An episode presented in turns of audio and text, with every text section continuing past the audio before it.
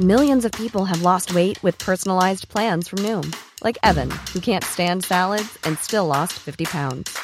Salads, generally, for most people, are the easy button, right? For me, that wasn't an option. I never really was a salad guy. That's just not who I am. But Noom worked for me. Get your personalized plan today at Noom.com. Real Noom user compensated to provide their story. In four weeks, the typical Noom user can expect to lose one to two pounds per week. Individual results may vary. Ever catch yourself eating the same flavorless dinner three days in a row? Dreaming of something better? Well, HelloFresh is your guilt free dream come true, baby. It's me, Gigi Palmer. Let's wake up those taste buds with hot, juicy pecan crusted chicken or garlic butter shrimp scampi. Mm. Hello Fresh. Stop dreaming of all the delicious possibilities and dig in at HelloFresh.com. Let's get this dinner party started.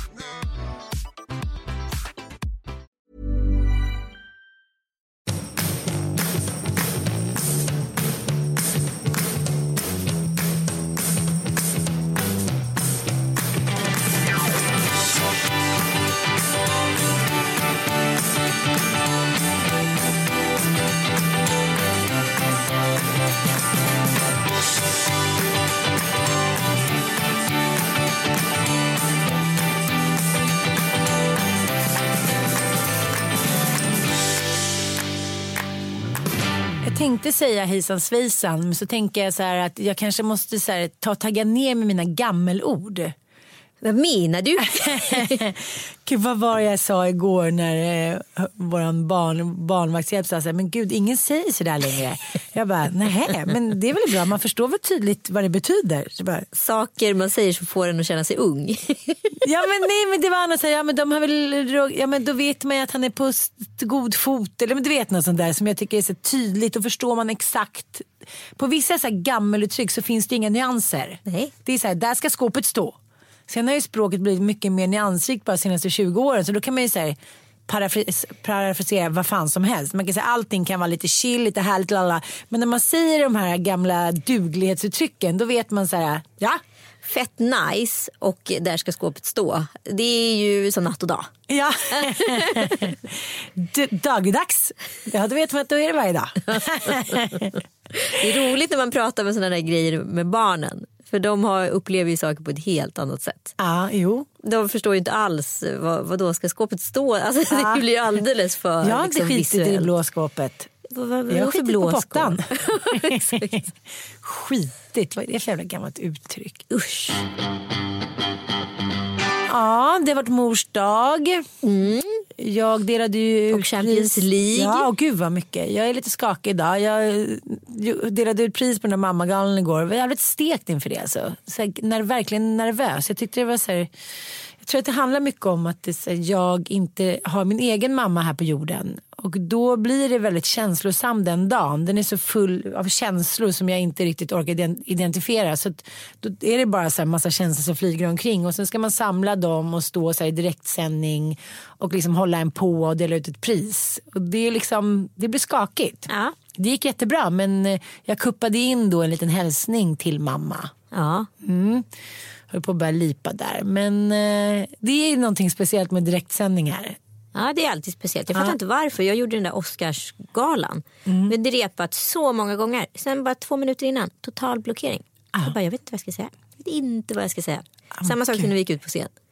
Ja, Kolla, ja. ja, det, det, men sen så löste det sig. Det var ju inga problem. Jag Vilket vet. det inte är någonsin. Men varför kommer den där blockeringen? Jag vet inte, det är livsfarligt. Ja men apropå blockering kan vi prata om vad som hände med Liverpools målvakt under Champions League-finalen. Det är också att han har ett sånt fantastiskt typ hittepå eh, Monty Python-namn. Han heter ju Loris Karius.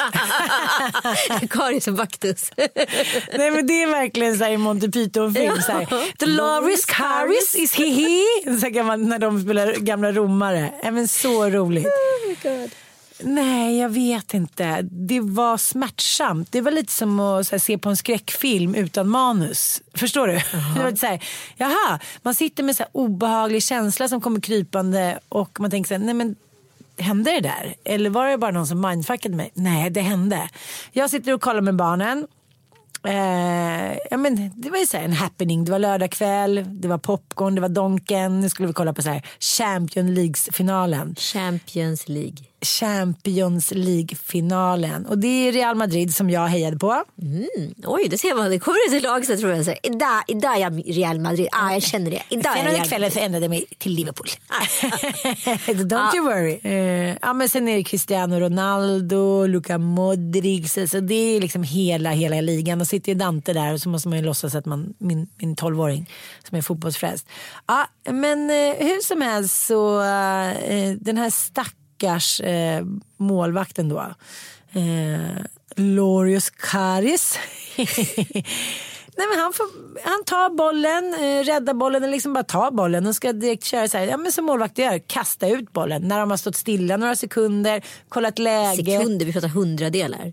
Jo men jag menar, jo, men jag menar så när de har Ja, men när tagit man tar bollen. bollen så ska de kasta ut den till någon eh, spelare i samma Jo lag. men kanske inte om liksom eh, Karim Benzema står 20 millimeter ifrån. Då kanske man väntar lite tills han har gått bort några meter och då kollar upp så här, vad är mina spelare och då kastar jag ut bollen. Men i någon så här euforisk stresssituation så bara kastar han ut bollen på hans fot. Ja. Ja, på Karims fot. Så det ja men du vet. Ja. Som att du och jag stod en millimeter från varandra så kastade jag en boll på dig och så åkte den in i mål. ja, det är klart. Det blir Ja. en rekyl. Alltså det är Mm. reflexen som Precis. in. Så det är då 1-0.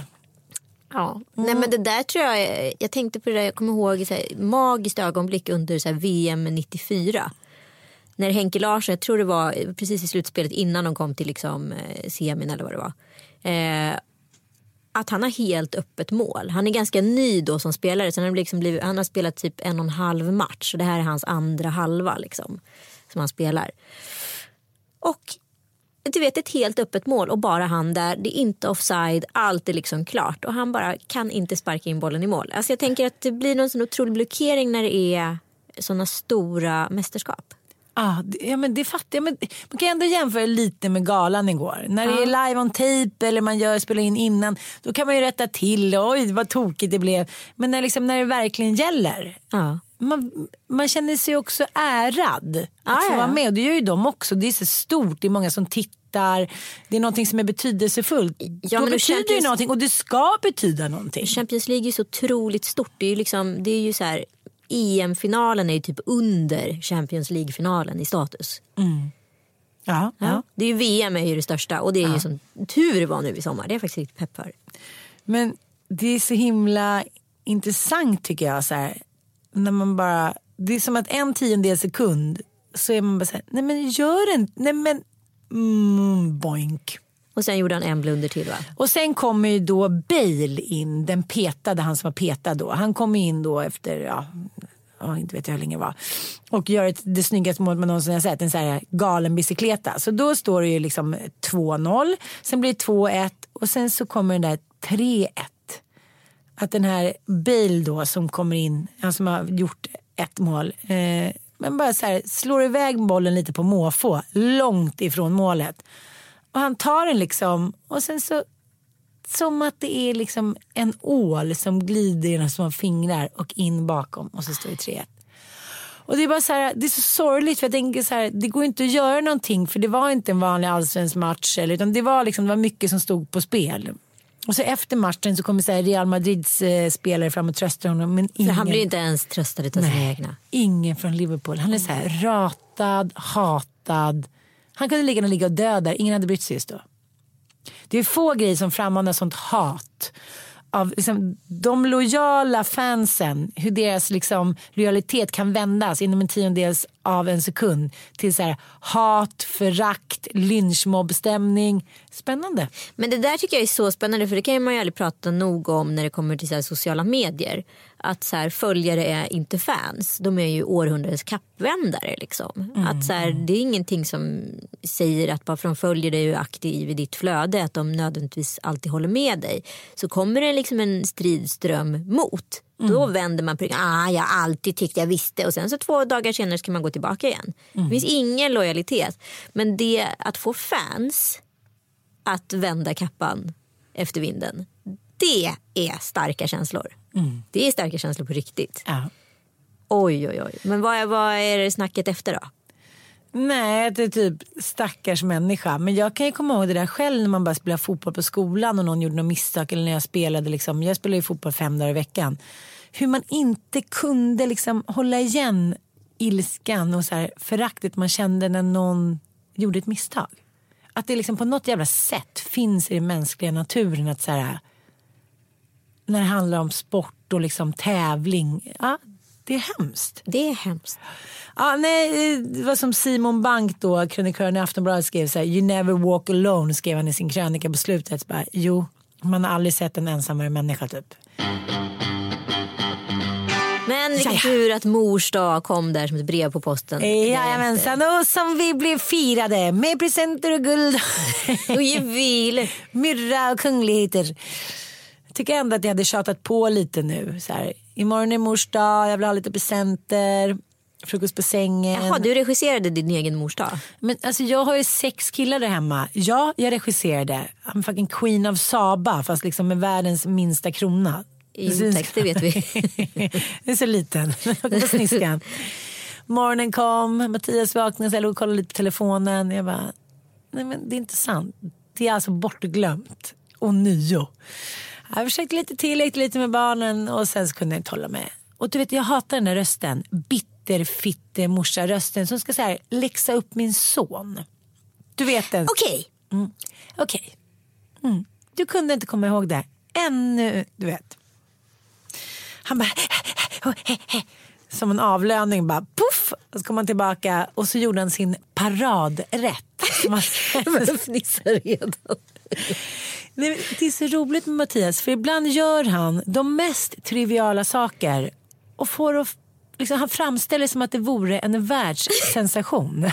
du fattar? En så här, ungefär som han hade kommit på liksom något nytt recept för så här, the youth for life. Eller så här, liksom att han hade gjort en matlagningsgrej som han på i typ tre dagar och bara så här, känner den här smaksensationen. Man bara, jaha. som Kalle när han stoltserade med att, han hade en egen, att familjen hade en egen sås som heter Schulmansåsen. Vet du vad det var? Bea. Men, Majonnäs med ketchup. Upprört. Schulmansåsen. Två komponenter, det är en grogg. men bara alltså, som man gör när man är på Donken. Man tar majo och så har man lite karre. Ja, så mycket mer med det. Sensation. Ja, men lite samma. Och då eh, ska du få höra, då gjorde han eh, för andra gången nu, sen vi träffades för fem år sedan, sensationssmak. Håll i er nu.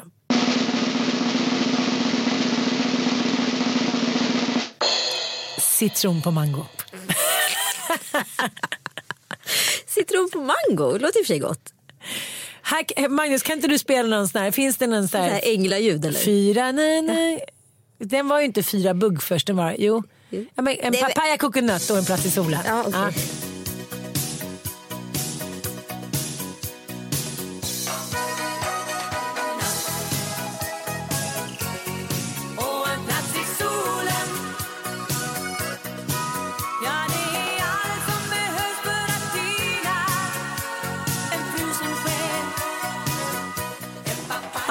hade vi Kiki D, en papaya coconut. Det är lite så här, det här är hans plats i solen. Och det är jättegott. Men, men när han för tredje gången sa så här, det är helt otroligt gott med citron på mango. Jag bara, ja, man gillar ju bröd också. Eller liksom, det blir så här plattityder bara så här, fuff, fuff, fuff, krockar och så faller ner och ingen bryr sig. Man bara så här, torkar av sig lite. Var Joel, helt... Joel gick ju och handlade igår och vi skulle laga våran sashimi-rätt. Får jag bara säga en grej? Det var som att om han hade kommit upp och gjort en pavlova från grunden, du vet de där, som man får hålla på i fyra timmar. Ja. Då hade jag så här, och kanske sagt så här, gud jag tog lite passionsfrukt ovanpå. Jag tycker, visst är det gott till grädden? Då hade jag så här, ah, fan vad det är gott med den där lilla Ja, passionsfrukten den på lilla grädden. syran som behövs, den är perfekt. Men att han har pressat en liten citronskiva på en liten mangoplupp som han har skurit. Och sen är det tre gånger så här.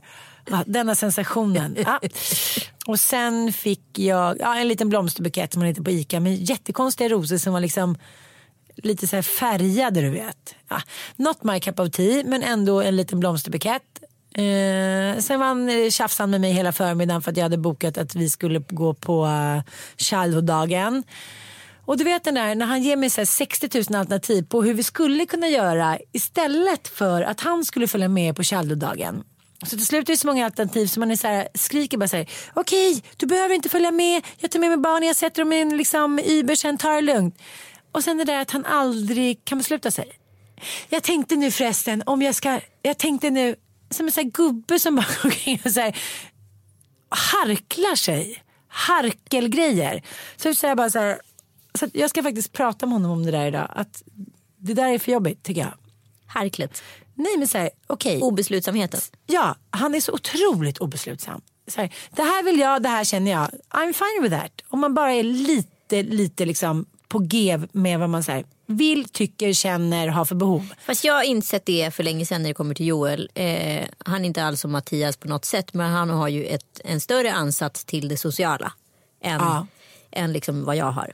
Och då inser jag att jag räknar bort honom från början och sen tillkommer han så är det en bonus. Ja. För det Ja. minimerar min besvikelse. För tvärtom skapar ju kronisk besvikelse. Det borde jag ha haft med mitt ex i 13 år. Gud vad jag hade sluppit många bittra middagar. Av mina eh, bästa kompisar som var min allra, allra, allra, allra bästa kompis eh, länge. Hon sa så till mig för några veckor sedan när vi var på en fest. Så här, vad annorlunda mitt liv hade varit om min snubbe hade varit lite mer social. Och jag har inte tänkt på det. Så alltid så, vi åker alltid till dem om vi ska käka middag. Han vill alltid vara hemma. Det är liksom någonting som är så jobbigt för honom att ta sig från hemmet. Hans borg på något sätt. Och på semestrarna så är de liksom ofta flera veckor på sommarstället och de har typ inga gäster och han tycker det är jobbigt och liksom han vill köra sin grej. Och då tänker man så här så var det lite med mitt ex också att jag var mycket mer social än vad han var. Ja.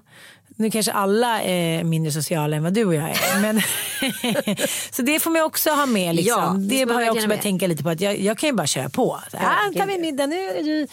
Är du-" Eh, Men att när man väl liksom tar ett steg tillbaka och bara softar så är det också otroligt, otroligt skönt.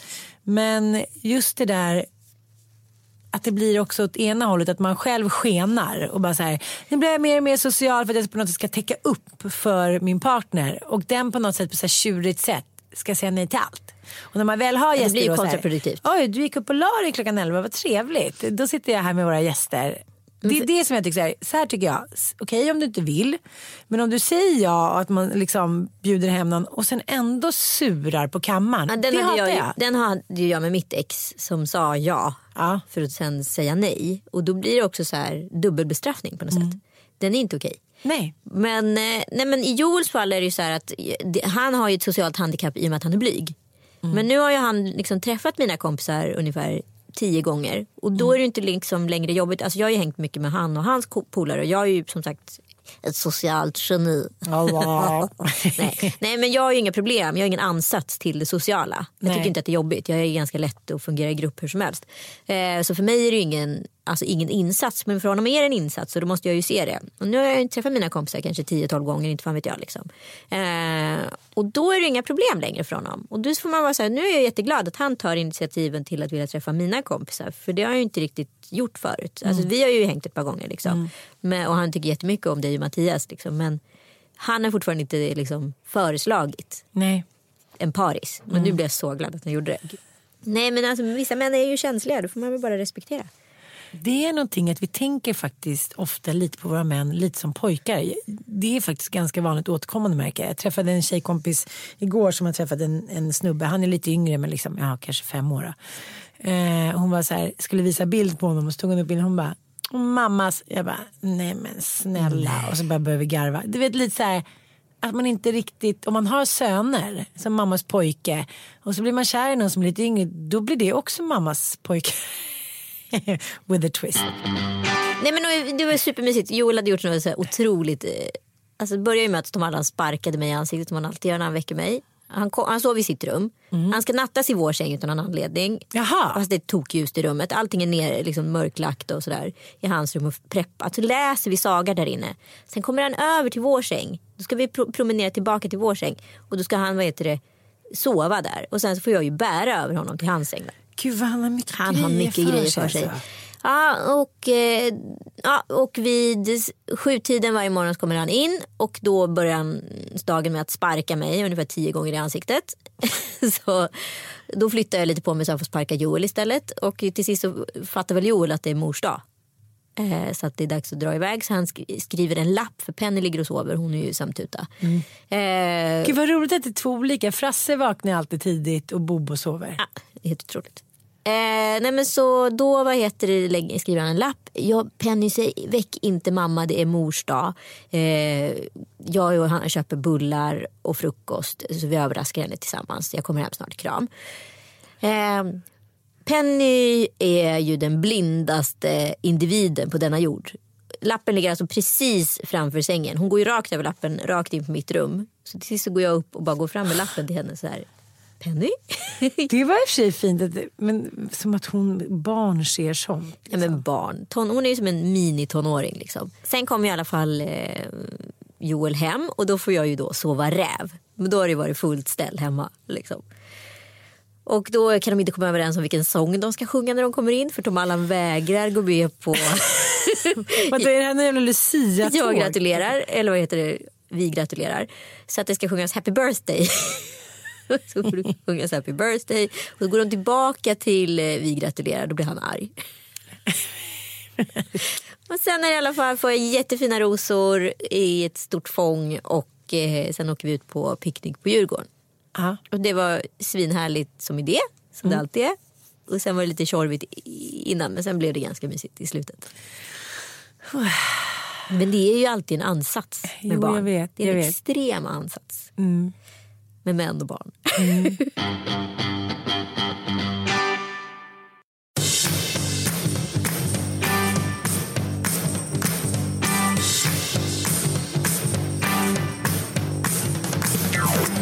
Men du, nu måste vi prata om mamma-galan. Det måste vi göra. Ja. Eh, det är något härligt när så här, Women Unite. Det är så, som en så här, stämningshöjare som inte behöver höjas. Bara när galan började där så var alla som satt där så här! Det var ju på kanal 5 så det var ju... eh, Var Perni- var det någonstans? Vad På? Berns. På Berns, Det är ändå mysigt där, eller spegelrummet. Det är perfekt tycker jag för minikinigalor. Absolut.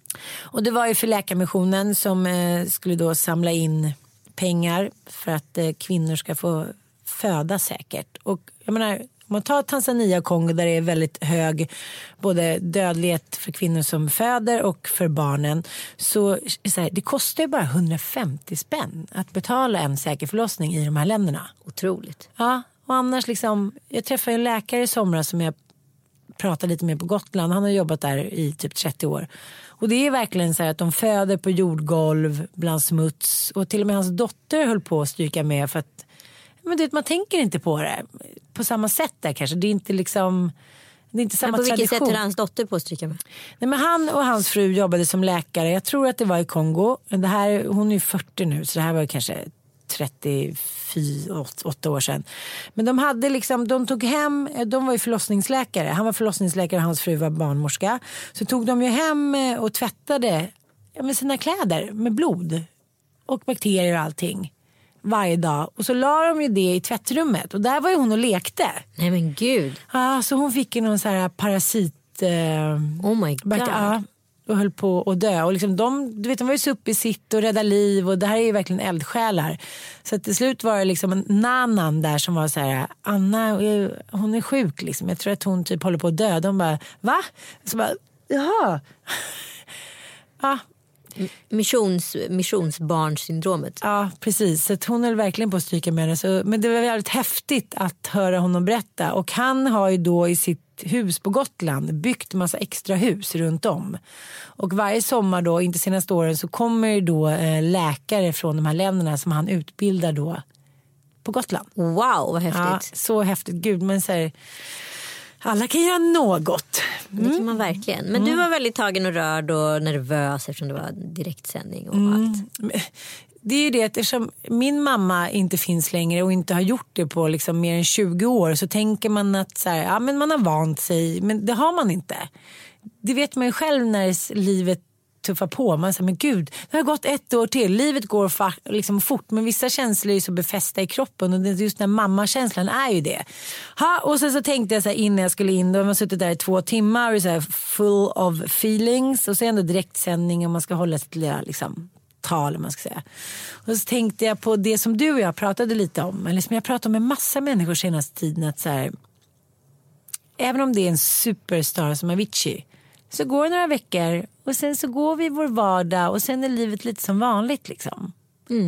Det är så här, det är det priset man får betala för att vara levande. Att så här, du är levande, då får du vara med i leken. När du inte är det längre, då, ja, då är du borta liksom. Och jag tänker ofta på det där med min mamma. Det är så här, ja, hon finns ju inte mer. Hon är inte med längre liksom. Nej. Och då tänkte jag så här, det är bara liksom en, en boktitel som etsar sig fast i mitt huvud hela den här veckan. Att jag bara vill skriva en bok som heter så här, Är det någon som minns min mamma? Vad fint. Och så tänkte, jag har tänkt på det i flera år. Innan så tänkte jag att boken skulle heta Småland. Så tänkte jag att jag bara ska sätta mig i en bil och så ska jag bara åka runt och så här, träffa de människorna som mamma umgicks med. Så bara, ja, men mina egna tankar Ja, och deras. Är det en bra bok? Det är väl en bra bok. Ja. Ha, och så då var jag så här, när jag kom in så tänkte jag så här, men gud, jag måste säga något om min mamma. Och så gjorde jag det. Och det var ju, ja, men det var både bra och jobbigt liksom. Ja. Men eh, ja, men jag var lite skakig, det måste jag säga. Men allas mamma, alltså Lill-Babs hyllades ju där Ja. också. Och det var Carola som framförde någon, eh, Måste ändå ge Carola, hon är ju larger than life. hon är det ja. Ja men alltså när man sitter där i sminket och hon kommer in. Så bara, man bara okej, lilleputtan. Jag bara, jag går och sätter mig där så länge så här. Hon bara kommer in och tar sig en plats och det är snack om dekolletage och det är hit och dit och det är liksom. Hon är i rummet, hon är liksom vår sista diva. ja men hon, Hon är en- Maria Callas, hon Ja, är men liksom hon är Birgit Nilsson. superstar. Ja, hon är jag, verkligen jag har jobbat med henne ett par gånger. Eh, och träffat henne på lite privata luncher och sånt där. Det är någonting när hon kommer. Jag vet. Den allsmäktige. Jo men det där har ju varit massa snack om att hon har haft vänner som nästan har så här ruinerat sig för att kunna hålla fester för henne och vara hennes vän. Och det är någonting med henne som gör att folk blir liksom tagna. Ja. Jo men det finns ju några få människor i Sverige som kan ro hem liksom den där vad ska jag säga, upphöjda divastilen som man ändå så här, tycker är okej. Och det är typ Zlatan, Carola. Fast nu måste vi prata lite om Zlatan. Nej men alltså vad håller Zlatan på med? Alltså jag har aldrig... Den enda som tycker att Zlatan är ball just nu, det är fan Zlatan själv. Det är ingen annan som köper Zlatan längre.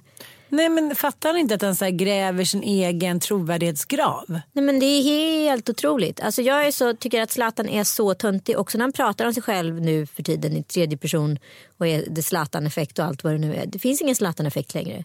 Den enda jag- som tror på Zlatan-effekten är Zlatan själv. Men jag tror att han tror att det där är liksom en cool skön stil. Men tänk, Förlåt mig, LA Galaxy, alltså det är dit fotbollsspelare kommer att dö. Det är där deras karriärer dör. Elefantkyrkogården, det är dit de kommer. Liksom. Då, kan man inte, då kan man inte prata om det Zlatan-effekt. Han ska bara vara cool nu, signa off och göra en David Beckham. Liksom. men du kan väl identifiera den där känslan när man håller på att tappa stinget. Du vet ju själv man har varit i en relation och sen så typ har man varit hos terapeuten så går man därifrån så ska säga en kille då som vet att man inte är kär i honom längre säga så här. Mm, jag träffade den där och den där tjejen igår. Man bara jaha. Ja, trevlig. Hon gav mig ögat typ. Man bara, men who cares? Ingen bryr sig längre. Och då blir man desperat och då blir man så här Haile Caesar. Då blir man så här, lite halvknäpp och vill vara kvar där uppe så jävla gärna. Så det är då man börjar här, se sig själv som så här, God himself. Ja, Man måste väl kanske göra det och prata om vissa effekter och sådana där Det är lite som Tiger Woods. När man så här, är larger than life och sen så gör man någonting som gör att man puttas ner från tronen. Då blir det så himla himla ynkligt när man så här, ska ta sig tillbaka. Men jag är mer så här oroad på riktigt för Zlatan. För att så här, han har ju varit, han har haft ett mönster i sitt liv. Han har spelat fotboll så många timmar per dag i hela sitt liv. Det är det enda han kan.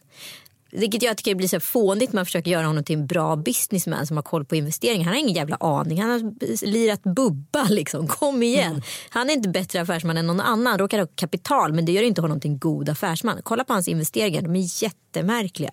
Förlåt, nu är jag hård. Jo, men alltså- jo, men vad ska han göra efter fotbollen? Jag förstår att han har panik. Men han måste sluta snacka om Zlatan-effekten och vårda sitt varumärke. Som den lilla varumärkeskonsult jag är så kan jag faktiskt säga det. Jo, jag håller med. Men det som har varit hans liksom, problem är ju att han började tänka varumärkesstrategi alldeles för sent. Och då fick han panik och började så här, hej vilt veva in olika märken och tacka ja till allt. Men hur kan Helena ställa upp på det här? Nej, jag vet inte. Hon är ju ändå så kallad varumärkesstrateg och marknadschef. Ja, men det var länge sedan hon var det. Mycket har hänt. Mycket vatten har runnit under varumärkesbroarna. Absolut. Hon så kanske inte riktigt har hängt med. Nej, mycket möjligt. Men då måste jag eh, sist men inte minst prata lite om David Beckham och Victoria Beckham. Mm. Varför kan hon aldrig le längre? Varför måste Jag hon älskar vara... Victoria Beckham. Jo det är klart du är för att du vill vara hon. Nej, jag vill inte vara hon. Jag tycker hon är så... Hon är en sån perfekt match till honom. Ja, men, Han nej. är ju crazy bananjas. Men alltså, jag, jag har ju alltid så här, hittat på något frikort när du frågar när vi har så här, små frågestunder. Vill säga, Mitt frikort är, så säger du att du har alltid sån koll på vilket som är dina frikort. Jag är så här, hittar på någonting för att du ska vara nöjd. Moho, stackars dig. Men när jag träffade David Beckham i Miami. Så jag kan inte sluta tänka på. Han är mitt... Måste det vara frikort? Kan det inte vara kort? Nej, men han är- han är ju five kids. Han är ju härligskap. Han är så jävla härlig skap och han har också den där auran att han, så här, han, han, liksom, han glöder. Han glöder. Han har en aura. Eh, men då skickade min kompis Maja Blix en film till mig eh, häromveckan när hon bara så här, kolla på det här.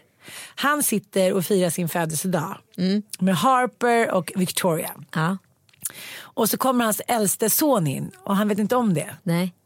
Eh, vi kan lyssna lite på hur det låter.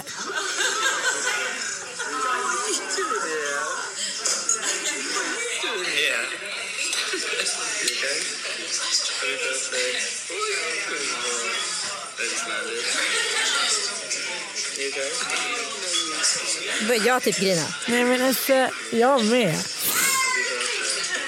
Ja, vi kan förklara då den här ljudbilden att här, de sitter på, ja men det är säkert en svinfin restaurang men det ser ut att vara en ganska habil italiensk restaurang. Så kommer då den äldsta sonen Brooklyn in eh, med sin polare och liksom smyger upp bakom och ger honom en kram.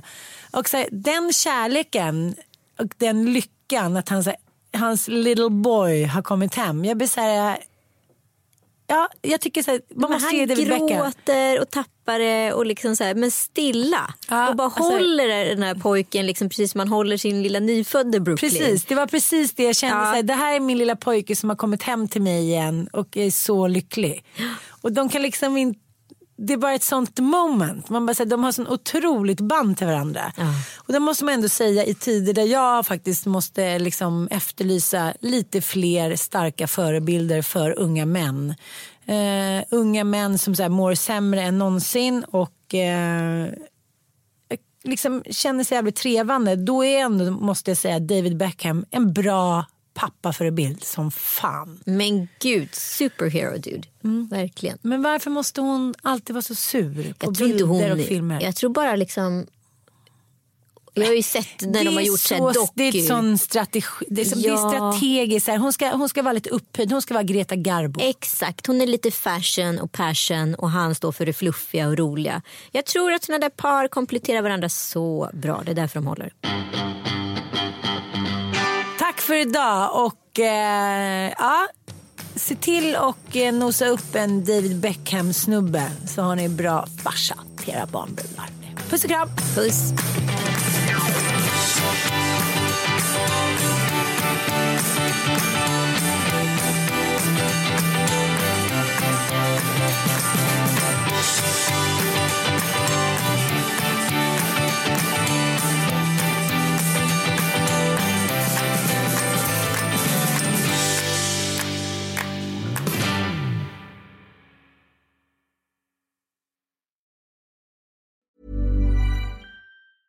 Ever catch yourself eating the same flavorless dinner three days in a row? Dreaming of something better? Well, HelloFresh is your guilt-free dream come true, baby. It's me, Kiki Palmer. Let's wake up those taste buds with hot, juicy pecan-crusted chicken or garlic butter shrimp scampi. Mm. Hello Fresh. Stop dreaming of all the delicious possibilities and dig in at HelloFresh.com. Let's get this dinner party started. Even when we're on a budget, we still deserve nice things. Quince is a place to scoop up stunning high-end goods for 50 to 80% less than similar brands.